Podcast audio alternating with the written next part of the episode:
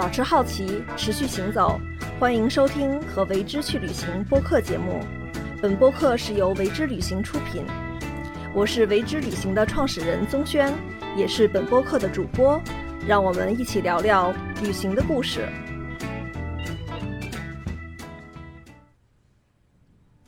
大家好，又到了每两周一次的和为之去旅行播客节目，我是宗轩。今天呢，我们依旧坐在北京望京麒麟社的有待咖啡进行我们的直播。然后今天做客和为之去旅行的嘉宾是向导李凡。李凡你好，宗轩你好，嗯，各位听众大家好。嗯，呃，李凡已经是第二次做客和为之去旅行播客节目。那今天你有没有什么带来的话题？呃，今天呢，我准备聊一聊这个旅行当中音乐如何发挥作用呢？嗯，这些经历，个人经历啊。可能我们要先从你的听音乐的个人啊经历来开始讲。那就是你是从什么时候就是接触到音乐的，或者说你有什么自己感兴趣的音乐类型？嗯、我是在十岁左右吧，开始学习这个西洋乐器的。呃，最早学的圆号、钢琴。呃，那个时候呢，就是还是被迫式的学习嘛，家长让你学这个学那个，然后，但是你学着学着入门之后呢，你发现很多东西你很喜欢，比如说你演奏这个莫扎特圆号协奏曲的时候，哦，我自己就会感动的流泪，那种旋律的优美，你会想这个作曲家怎么就信手拈来的就这这到处都是旋律，都是优美美的东西。然后呢，这个钢琴也是，这是各种作品。你学了之后呢，这个就会听，听很多很多的作品。从那个时候呢，开始呢，音乐进入我的生活吧。那个时候，它实际上是一种超前的教育，音乐教育。我觉得啊，但是那种音乐教育呢，可以让孩子当时的当时的我们心中预设一些这个画面感，对西方西方城市啊，西方这些自然风光啊、人文呐、这些传说、英雄传说啊这些东西，都会通过音乐的形式让我们提前了解到那些东西。呃，从从小就学音乐的孩子，其实他在这个感知上都会有很多的这种触角，嗯在将来一生当中都是受益的。啊，你像我从小就是因为学乐器，不光学乐器吧，你要从那个时候开始听贝多芬了。我大概我十几十岁的时候听，比如说《命运交响曲》啊，听这个《田园交响曲》，听那个时候呢，就会对你人生未来会遇到的事情有一种预预预设或者预了解、提前预知吧。嗯啊，然后呢，也会对这种音乐能呈现出的这种信息宽度有一种这这种学习，通过这种方式学习，不像这个当时你看我们都是在这个这个体制教育下的孩子嘛，那会儿学业也很很很重，每天写完作业也没什么时间玩，但是通过音乐这个渠道，啊，又打开了一条路，你就可以去学习这个世界的知识。啊，那我相信就是音乐肯定是给你带来了很多想象。那么你是从什么时候开始，就是真的把自己的旅行和音乐结合起来的？呃，首先呢，就是说音乐成了我一个习惯的时候呢，就是我干什么事情都会听音乐。写作业的时候、看书的时候，有时候也会听，然后做模型的时候也会都会听音乐。所以最开始呢，就是不经意的，就是旅行当中爬个山，耳然后耳朵上就塞个音乐，放放一首交响曲，跑个步，跑个这个五公里，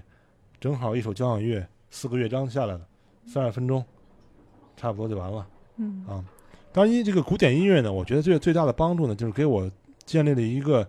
这种音乐审美体系啊。这个审美审美体系建立下来之后，你包括你后来我听爵士、听汤歌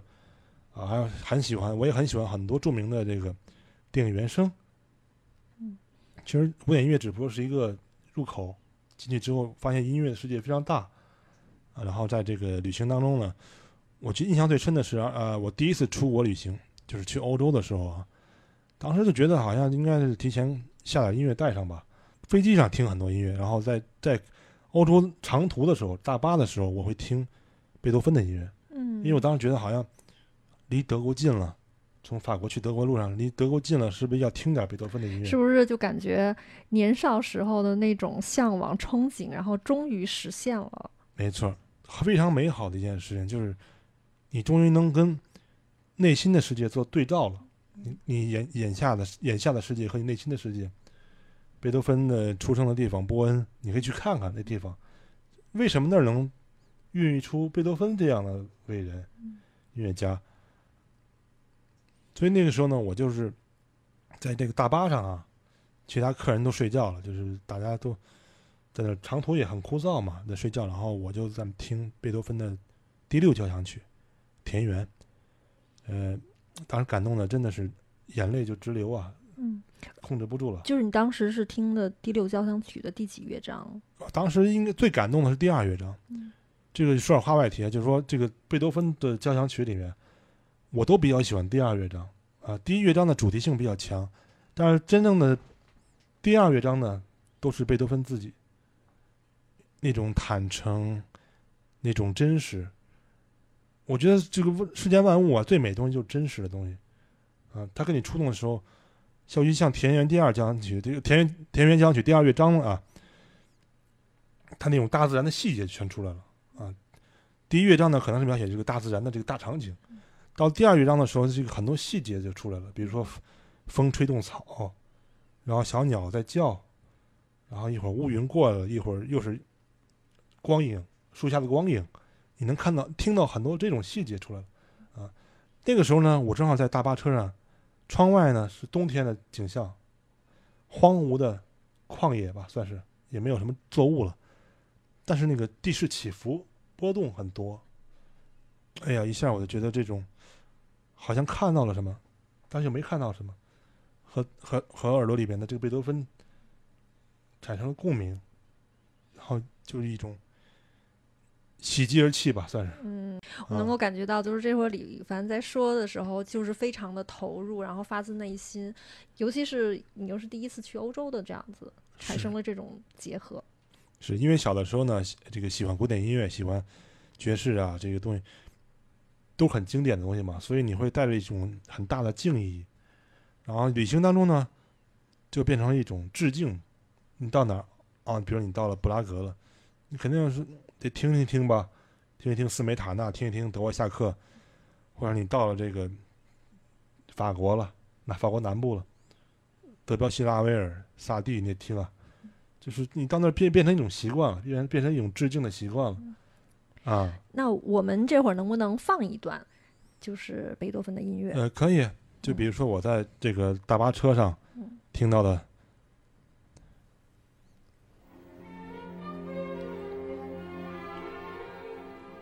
当时车速大概一百公里，眼前的风景转瞬即逝。虽然是冬天的旷野，但是那种大自然的生命力依然能够让人感觉到。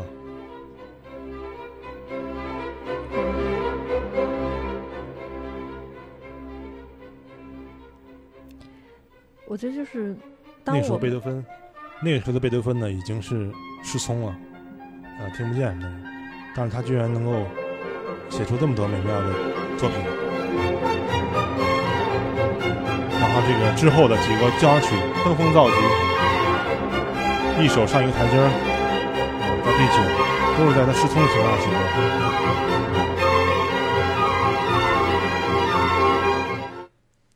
因为我们现在在节目里面呢，就是可以听上一小段，然后但是我觉得就是这种，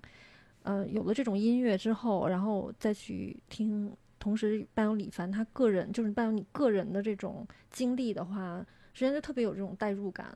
自己先把自己溶解掉，然后用音让音乐来帮助你震动，跟着音乐共鸣，这种感觉特别好。把这个你所有的自己的小我呀，都给它放下来啊。其实音乐本身是直通心灵的啊。为什么他说音乐高于文字呢？就是它不需要有什么呃你的学识啊，你的这个学历对，它直通心灵，任何人都可以通过音乐来汲取营养。所以呢，我呢在工作之后呢，当导游之后呢，我就经常会把音乐带给大家，尤其是当我看到这个大家，可能原来大家都没有学过音乐，但是在那一时刻，他们都被感动的时候，我是非常有成就感的。嗯，可以想象，对，比如说像在，比如说我们换个地方啊，德国那太冷了，我们换一个阳光一点的，阳光一点的是吧？嗯，比如说像呃南部南欧西班牙哦，我喜欢。啊，西班牙也是一个充满了音乐和和这个人文风情的地方啊。我带带团去西班牙，经常会放一些卡门，这都非常著名的啊。嗯还有呢，像西班牙吉他啊，这个西班牙古典吉他，啊，罗德里格的这个阿兰胡埃斯协奏曲啊，啊，还有像一些当地的作品，小很很很小众的作品嗯，都给大家放。嗯，像有一次呢，就是带着大家唱卡门，啊，唱卡门，对，因为卡门里面有很多的这个作品都是耳熟能详的。对我们比如说序曲，卡门序曲，比如说这个《斗牛士之歌》，原来都上过春晚的嗯啊，大家都耳熟能详的。我那天也是有点喝点红酒微醺，大家都都都比较开心。那天晚上正好在这个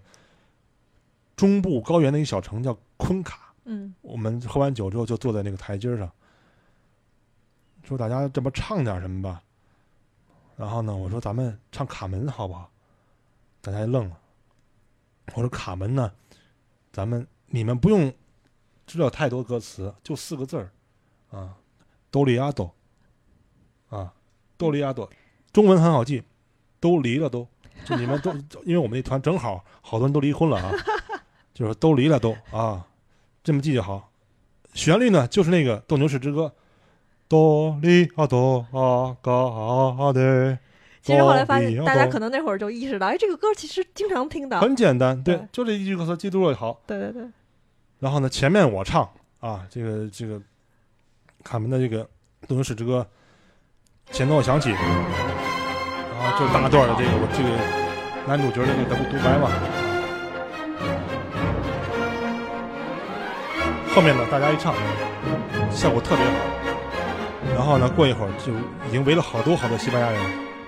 哦，我相信肯定他们会特别的开心。对，嗯，就是你们这这帮中国人能能在我们这么一偏远的小城唱我们西班牙的东西，嗯嗯，特别开心。对，因为因为我记得比才他本身呃，对，因为比才是法国音乐家，然后但是卡门这个故事本身是发生在是本身是发生在呃背景是塞维利亚，嗯，对，西班牙南部的，对，嗯。对对，而且那次呢，我们正好是参加这个斑鸠节，潘布罗纳斑鸠节，每个人呢都穿一身白衣服，戴个红领巾，就显得更加的与众不同。到哪儿都是西班牙人都给停下车来，踩踩住了刹车给我们鼓掌，就是啊我相信那个。对对对，我相信这个感觉特别好。对，而且而且本身，因为我为什么我是很喜欢去西班牙旅行，因为我觉得我喜欢去那种非常奔放的地方没，错就是呃，我记得有一次我在呃我在马德里，那个小酒馆，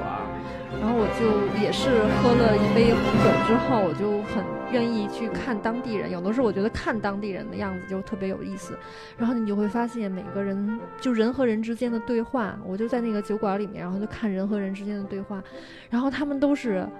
像看一个，我就像感觉就像看一个电视剧一样。然后因为每个人都是肢体动作非常的丰富，然后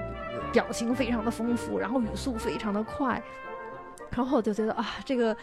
就觉信得息量太大了。对对对，然后就觉得，就是因为我们平时如果是在自己的环境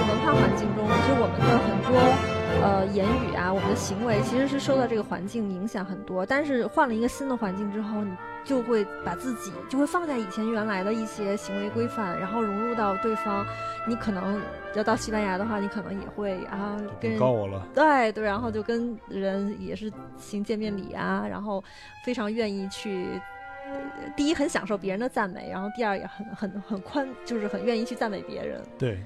发现世界连通了，那对对对大家都愿意交流。是，然后我觉得这个感觉特别好，嗯，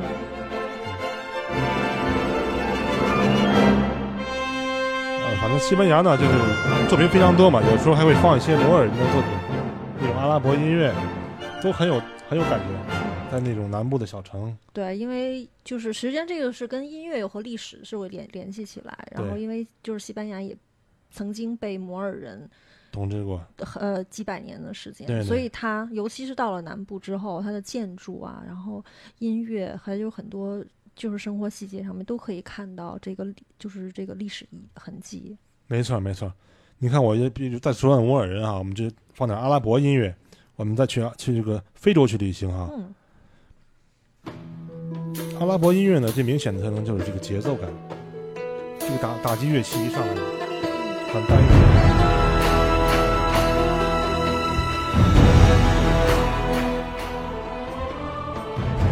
宗轩，你觉得这个音乐是哪个国家的音乐？我觉得就是北非那一带吧，就是北非。我觉得现在马上我脑子里想的是那种肚皮舞，然后那种舞娘，然后非常性感的摇曳。我不知道，就是可能也许还会有一个蛇出来。啊，也波斯啊，波斯帝国是吧？这个呢，实际上是古埃及。哦，古埃及的。嗯你看，就这这个音乐就可以把你带到那儿去。对，啊，这种我们现在出不去国了，所以呢，这种神游就更更值得鼓励啊！就通过音乐，通过文学，通过通过这个互联网对对对啊，云游。因为确实是，就是我特别喜欢这种非常直接的一种表达。你像有些时候，除了这个古典音乐之外呢，还会有很多现代的创作，比如说现在放的这个。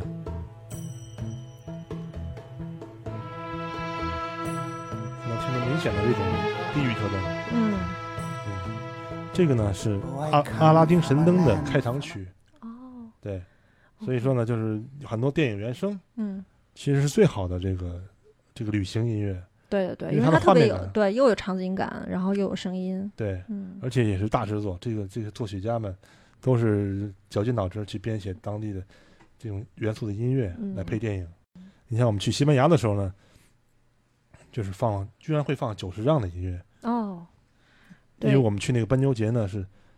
海明威当时写嗯《太阳照常升起》的小说的地方。OK，那这个跳跃还蛮大的。对，所以我就会把九十丈给姜文配的那个《太阳照常升起》的音乐放给大家放。《太阳照常升起》那个电影原声啊，其实姜文特别喜欢，花了一百万美元买的，当时是请九十丈写的。然后在他的下一部作品就《让子弹飞》，他还用了那个电影原声。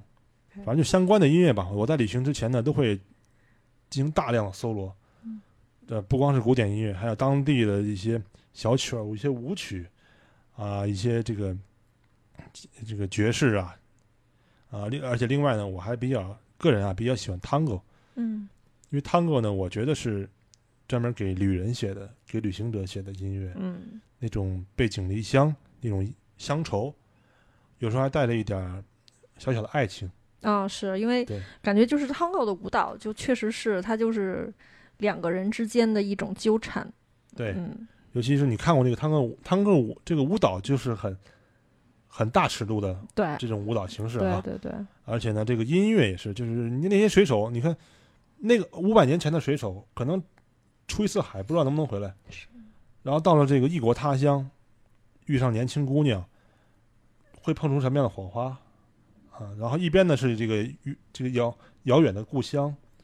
另一边呢就是当下的美好、嗯美妙。嗯你自己去释怀，用酒精啊，用用这个朗姆酒去消愁，然后探戈音乐一起来，你就非常感动。大提琴啊，然后这个这班多纽啊，那手风琴，阿根廷的手风琴一出来之后，你觉得那是一个饱经沧桑的老男人、老水手。哦，而且真的确实是跳 Tango，呃，年龄很重要。你会发现，呃，越成熟的男人和越成熟的女人，然后跳 Tango，就他们的那种融合就越迷人。对对对，造啊、所以我觉得这么一嗯想的话，其实阅历的增长啊，就年龄的增长，这种阅历的增加，呃，还是挺有必要的。有必要，对，还是，挺有必要的。有故事，有故事，是是是，故事嗯其实真的是很重要的一件事儿嗯所以尤其是旅行当中啊，大家突破自我，嗯，多去跟这个世界发生反应。对，其实就是在写自己的故事嘛。你旅行的时候就是在写自己的故事。对嗯对，你像有的时候我在这个旅行前呀、准备这个各种音乐的时候啊，经常是熬夜睡不着觉，就是嗯太兴奋了，越越找越兴奋，进入这种这种正向反馈吧，就是感觉到那种心流的状态了。心流状态。对，你会发现哦，原来这个曲子跟这儿也有关系，然后发现那个作曲家呢还写过什么样子，你哎你平时不知道的。对，因为我觉得就是听起来就特别像你在做一个电影的配乐，就整个旅程它就像一个电影，或者也许是一个公路片，然后通过这种音乐去把我们自己的情绪，或者说和我们一起同行的人的情绪，然后去给他推进，然后让他去带到某一种场景。嗯没错，你像那个我们在意大利旅行的时候呢，我经常会放那首曲子，就是也是姜文电影里面用的啊，《阳光灿烂日子》里面用的马斯卡尼乡村骑士啊，那个曲子在老城里面、古城里面放出来的时候，感觉就是大家就是哭啊，掉眼泪是很正常的，你知道吧？嗯而且呢，反复要求我放。这些客人的大部分原来都没学过古典音乐，没学过，但是觉得那种美已经深深的印在他们心里了。嗯嗯，哎，烦恼什么时候再放一次《乡村骑士》啊？你连那个作曲家马斯卡尼都记下来了，名字都记下来了。嗯其实音乐是非常友好的东西，就它你你无论你学没学过，或者是你都可以找到你喜欢的音乐在里面。音现在音乐宝库这种数字化程度很高了，你想找的什么都网上都有。因为现在大家就是经常说种草嘛，然后就好像，但是实际上就是可能某一种被唤醒，没错。然后你不知道它什么时候，它就会又出现在你的脑海里。对嗯你像我当时也是做这个，也是去新大陆啊，去美国的时候，坐美联航的时候，我真是是被惊到了，就是兴奋。你平时坐这种长途飞机我都会睡觉，对，但是唯独坐美联航的飞机我睡不着觉。为什么？就是美联航的飞机呢，它会用《蓝色狂想曲》作为这个机上广播的这个背景音乐。这首曲子呢，我是特别的喜欢。我这现我这现在的有几个曲子是不能在晚上八点以后听的啊，晚上八点以后听我就基本上就睡不着觉了，哦兴奋的。太兴奋。蓝色狂想曲就是其中之一。嗯啊，这个开头的这个单簧管的 solo 一起来，拔起来之后，你就真的浑身的毛孔就立起来了。美联航呢，就是它会在这个乐曲之下，教你如何系安全带，啊，如何的这个在紧急情况下如何处理这个事情。嗯啊，嗯，哇！当时我就觉得这个航空公司太有文化了，以后呢，于是就不敢再坐这个航空公司了飞机了。哎，我想就是这个这个曲子是德国夏呃，格什温。哦，格什格什温对，他实际嗯上当时在一九二四年吧，那个嗯。大萧条之前，然后把这个古典音乐、交响乐还有这个爵士乐结合在一起了，嗯所以它里面有很多这个爵士乐的元素。其实格什温的东西呢，它后来都是基本都是把这个爵士乐的元素啊给它融进去的，啊，而且他但他英年早逝啊，嗯所以呢没留下太多的作品。呃比较有名的就是像《蓝色狂想曲》，还有呃一个纽约人在巴黎嗯啊嗯，当时也是用用这种这种创作，这种多元化的文化的创作。呃所以呢，就是你像新大陆，我要去美国的话，我会准备很多很多做的音乐素材，不光是格什温的，还有像你说的这个德国下课，嗯新大陆叫交响曲，嗯，尤其在晚上你睡不着觉的时候，美国经常是时差嘛，乱反的，你就听这个德国下课的《新大陆交响曲》嗯听到他怎么怎么念故乡的，怎么思念故乡的第二乐章，怎么想他们家孩子的，嗯啊，都在音都在这个音乐里面，嗯都是自己想象的画面。你觉得那是在什么描写什么？那就是那画面啊，所以大家不用有什么顾虑。听到这些音乐的时候，你就觉得那那就是我看到过的一个场面就行了啊。呃，除了古典音乐之外，美国还有很多很多的元素啊，比如说，你可以准备一些电影音乐。到了西部的时候，那个飘嗯，老电影啊，那个那个一大场面一出来，啊，就是你眼前就是见望不到头的公路，在西部经常遇到这样的场景。还有呢，就是一些，比如说像 Round Up，就是万宝路，我们叫万宝试音碟啊，这里面都是西部音乐，啊，里面呢，就像大家经常会听到的一首曲子，就是这个《荒野奇人》啊。这个呢，在我们青歌赛当中啊，已经是用了很多了对，。其实你会发现，我们这些声就是一些声音，实际上会在我们的这个生活里面经常的出现你。都听过。对对对，然后但是如果如果今天不说的话，我可能就会忘记哦，原来它是和某些目的地，然后有这样的一个连接。这是一部西部片的电影原声啊，当然现在已经我们用各种颁奖仪式啊，已经大家耳熟能详了啊。然后你在美国西部开开这个自驾的时候，耳边放的都是这种感觉，真的知道美国的这个地理的这个大，养育了这个新生宽广的年代。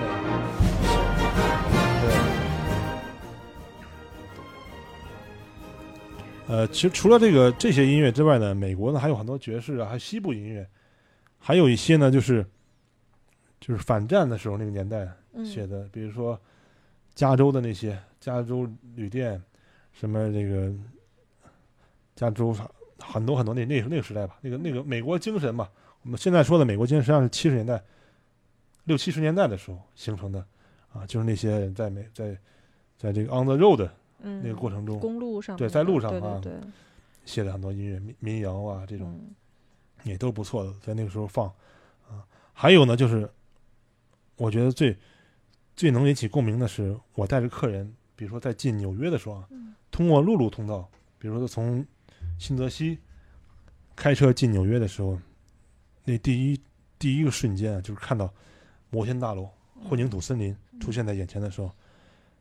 我马上手里的这个 iPad 准备好了，给大家放放哪首曲子？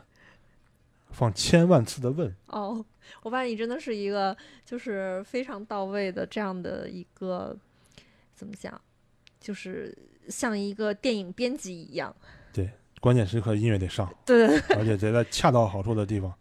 然后一嗯定要让他这个时间点是对的。对，嗯这前奏一起呃，这刘欢就开始唱了，嗯，我觉得这个，而且这个嗯歌应该会引起很多人的共鸣很。多共鸣，因为很多人实际上都把这歌快忘掉了。对，首先这个音乐上呢，给人带来一种时空的跨度。你三十年前什么样？在哪儿呢？你想过三十年后你来纽约吗？你来，你也在身处这个故事当中了。所以说，这个音乐有时候你能够在某一瞬某一瞬间点燃别人。嗯，同样的这种效果呢，还有就是在日本团的时候啊，我有人会给客人放一放雪姨的主题曲，你不知道你听没听过啊？哦，那真的是山口百惠对，那真的是非常早啊，山口百惠这个叫《谢谢你，我的爱人》啊，那个那个前奏一起来啊，整个那车上就大家就有的时候客人在睡觉哈、躺在那儿歪着头假睡真睡不知道，曲子前奏起来全都醒了啊，就那种感觉，好像想到了什么，被什么召唤出来了啊，就是很多很多，在日本也是，就是我会选很多很多音乐，嗯老的音乐，这个尺八、和风的这些音乐，还有包括现代的电影音乐，日本人非也非常重视音乐，嗯嗯，嗯可能我我我脑子里就是又自动脑补了很多，比如说像燕尾蝶啊，或者说对，呃宫崎骏的那些动画，就是动画电影，对那些电原声，对对对，对。就很多这样的音乐。对，所以说呢，就是到哪儿我都会准备个差不多三四十首嗯。跟这个国家有关的作品，啊，跟这个城市，比如到了开车进马赛的时候，马赛曲就响了。嗯，有的时候人们会追求一种特别宏大的或者这种惊奇的体验，但是有人这种微小的也是特别能够直达人心的一种方式。没错，呃，因为过去我也其实我其实也忽视这一点，就是音乐到底能在旅行当中给我们什么感受。后来呢，我自己先听，我就把自己感动的热泪盈眶，然后我又我又给客人听，又不断去调试一曲目怎么搭配啊，在什么时机放最好啊，而且是酒后放啊，还是酒喝酒之前放，喝到什么程度放，都会有一些这种设计。啊，我我我真的啊要说，我发现你真啊的是一个非常感性的人，是吧？啊，应该说是这样的，谢谢你，谢谢你啊。啊，真的是非常感因为性，我觉得然后非常细腻。对，因为每个人，就算包括我们导游来说，其实我们都很珍惜每一次出国的机会当然，当然，啊。有的客人可能就跟我说啊，这个跟我说这个李凡，这可能是我今生最后一次旅行了，就是真真的跟我说这话啊。然后呢，我就特别的这个开心啊，就说就是你最后一次旅行能够由我来操刀啊，是是，啊，这个网友说了，说这个在美国也可以听听听阿甘的配乐啊，这个说嗯特别好。对对对，我们居然嗯忘了提阿甘，对，对对，《阿甘正传》呢，其实嗯这里面的配乐就希尔希尔瓦吧，这希尔瓦配的都特别非常经典。那个是那个年代，九五、九四、九五年的电影原声都是下真下功夫来去做的啊。然后这个，这美国很多电影原声基本就是你可以当做你的这个旅行音乐了啊，而且连贯性啊、场景啊都能想出来。嗯像一呃一首音乐呢，基本就可以描写描绘出一座城市的样子了。啊，有些有一些音乐家呢，有很多非常爱国的音乐家，他就会为一座城市、一个国家、一条河流来谱写作品。啊，你像当时刚才我们说这个美国，你要听德沃夏克的《新大陆交响曲》啊，其实呢就是新呃在德沃夏克的故乡捷克斯捷克嗯，还有一个也很著名的音乐家叫斯梅塔纳嗯，啊，他就呢写过这个沃尔塔瓦河《我的嗯祖国》的这个交响诗里面啊出现了第二首叫沃尔塔瓦河，他祖国的母亲河，流经布拉格的。嗯现在呢，我就想让大家在我的这种解说大解说下哈、看看我们的灵魂能不能到那个城市去，到那个河流去。好的，一上来呢，是这条小河呢，在这个雪山刚刚出现了河流的样子，而弦乐的拨弦呢，像这个雪水啊，松树上雪水化了以后，一滴一滴的流下来。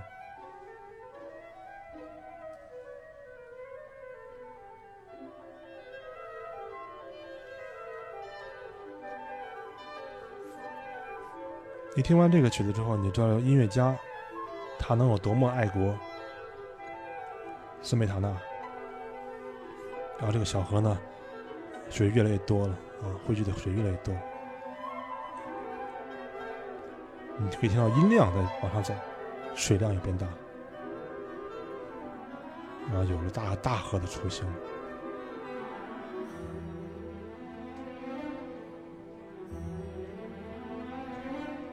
大河开始向前流，主旋律出现了。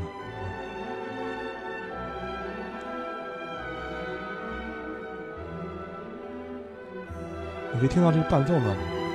有三角铁的声音。这个三角铁呢，描写的就是捷克呢，它是一个手工业非常发达的国家，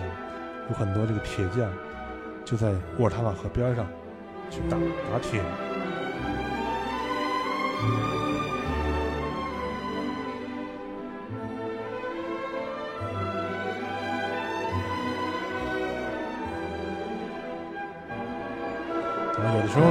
一些水流湍急的地方。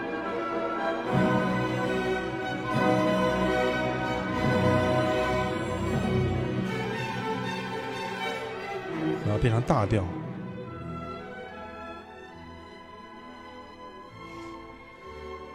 然后更更加的这个暗示这条河流的这方向性啊，还有这个阳光正向性的这东西。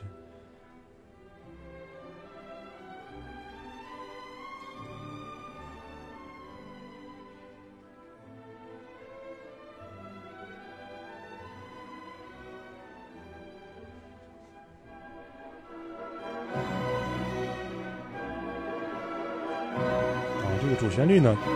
大家已经都听听到了很多次，这就是这条这首歌的主旋律，主旋律部分，后面还会经常出现，嗯，这种明暗的对比，然后这种色彩吧，你都能想到这个这条河河的样子。然后这条河呢，现在沃尔塔瓦河呢流经一个森林，然后你能听到有猎人。很多很多猎人在吹着猎号，去打猎。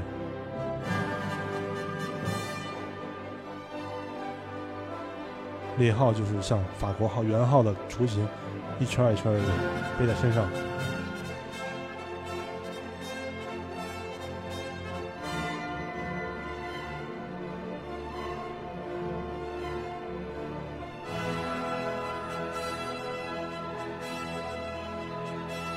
场景又发生变化了。嗯，通过这种旋律的过渡，这个河流呢，沃尔塔瓦河也变慢了，流的变慢了。然后呢，这现在流到了一个村庄旁边。这个村庄呢，正好正在进行一场婚礼，能听到这种德国风格的音乐。当地人呢在跳着这个波尔卡。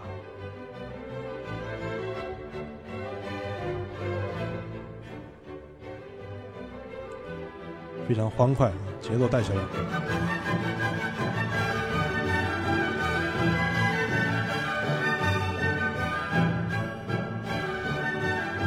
这个河流呢，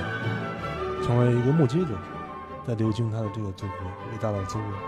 捷克。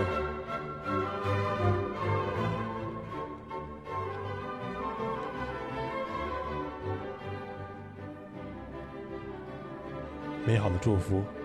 送给两位新人。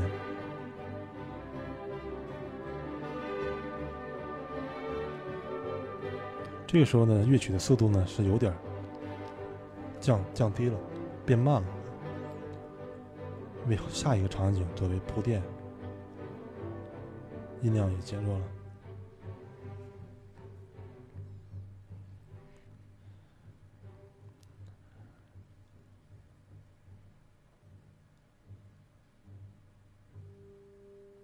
好，夜幕快降临了，我们可以听到猫头鹰的叫声，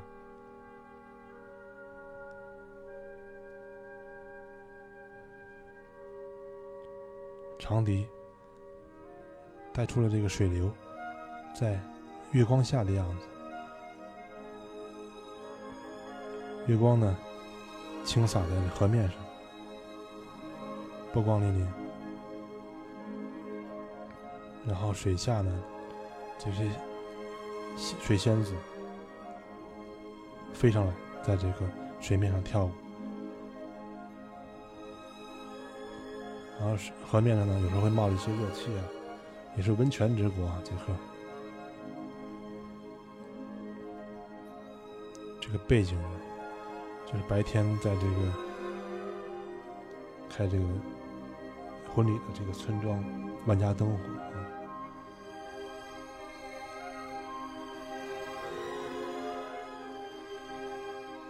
这段弦弦乐的旋律啊，就是非常的纯洁。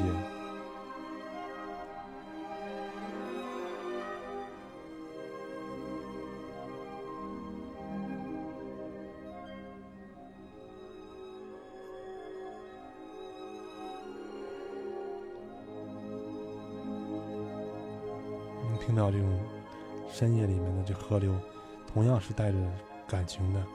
在流动。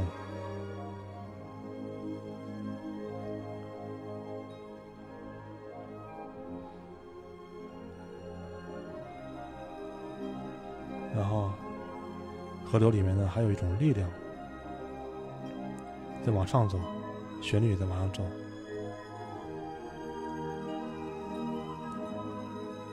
这个力量是什么呢？就是天快亮了。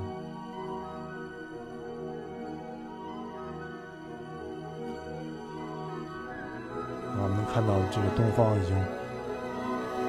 渐渐变亮、变白了。嗯。沉睡一晚的人们开始醒。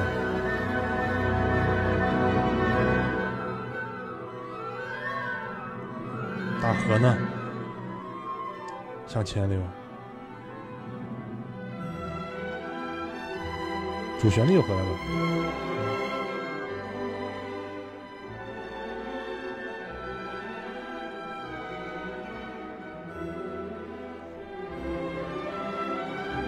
它这种旋律反复的出现呢，实际上会给听众很多暗示，就是我们这个民族的伟大。因为在那个时候，正好是捷克的这个国家意识逐渐觉醒的时候，民族认同、国家身份的认同，所以他用通过音乐来把大家聚在一起。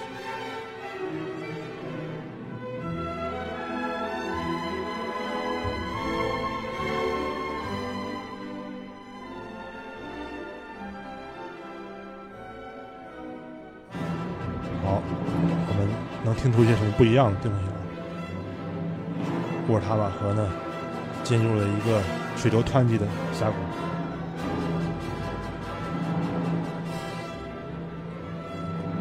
听着这个弦乐，做出了非常的咄咄逼人的这种铺垫。短笛，就尖叫。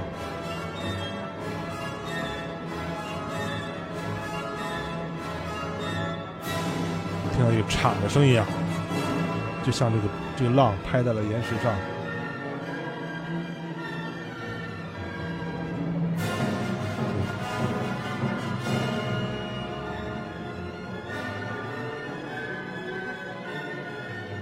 不屈不挠的河流啊，沃尔塔瓦河，茶。但是你能看感觉到这个趋势，河流最终要战胜一切的趋势。在跟这个峡谷在搏斗，突然看不见了，一个悬念。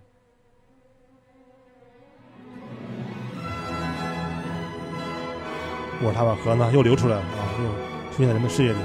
欢快，像英雄一样的这种节奏。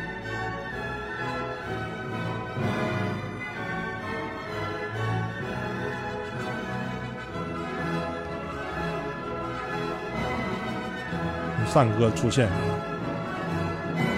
这首国歌引入了一部分。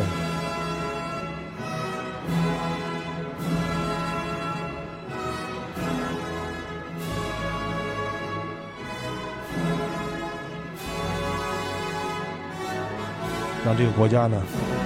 和这条河流一样，永恒的存在，存在于人们的心中，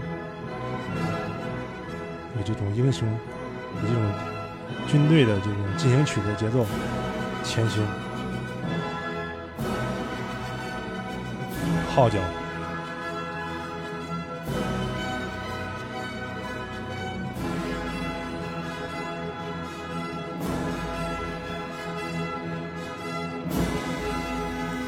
乐曲的收尾也一样非常精彩。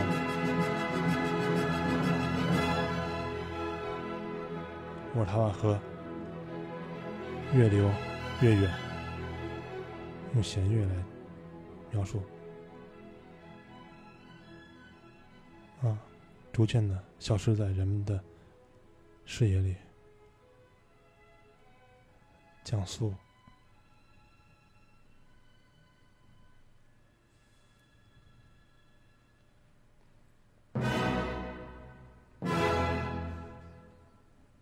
好，感谢各位听众的耐心啊！这个我我尝试用这首曲子来为大家描写一个一条河流——捷克的母亲河沃尔塔瓦河，也希望各位能够记住和喜欢。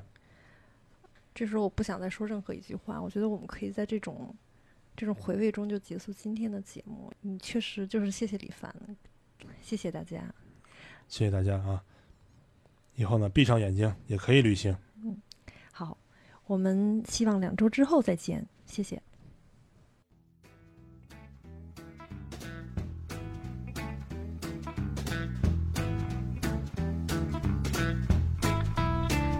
感谢嘉宾的分享，也谢谢你的倾听。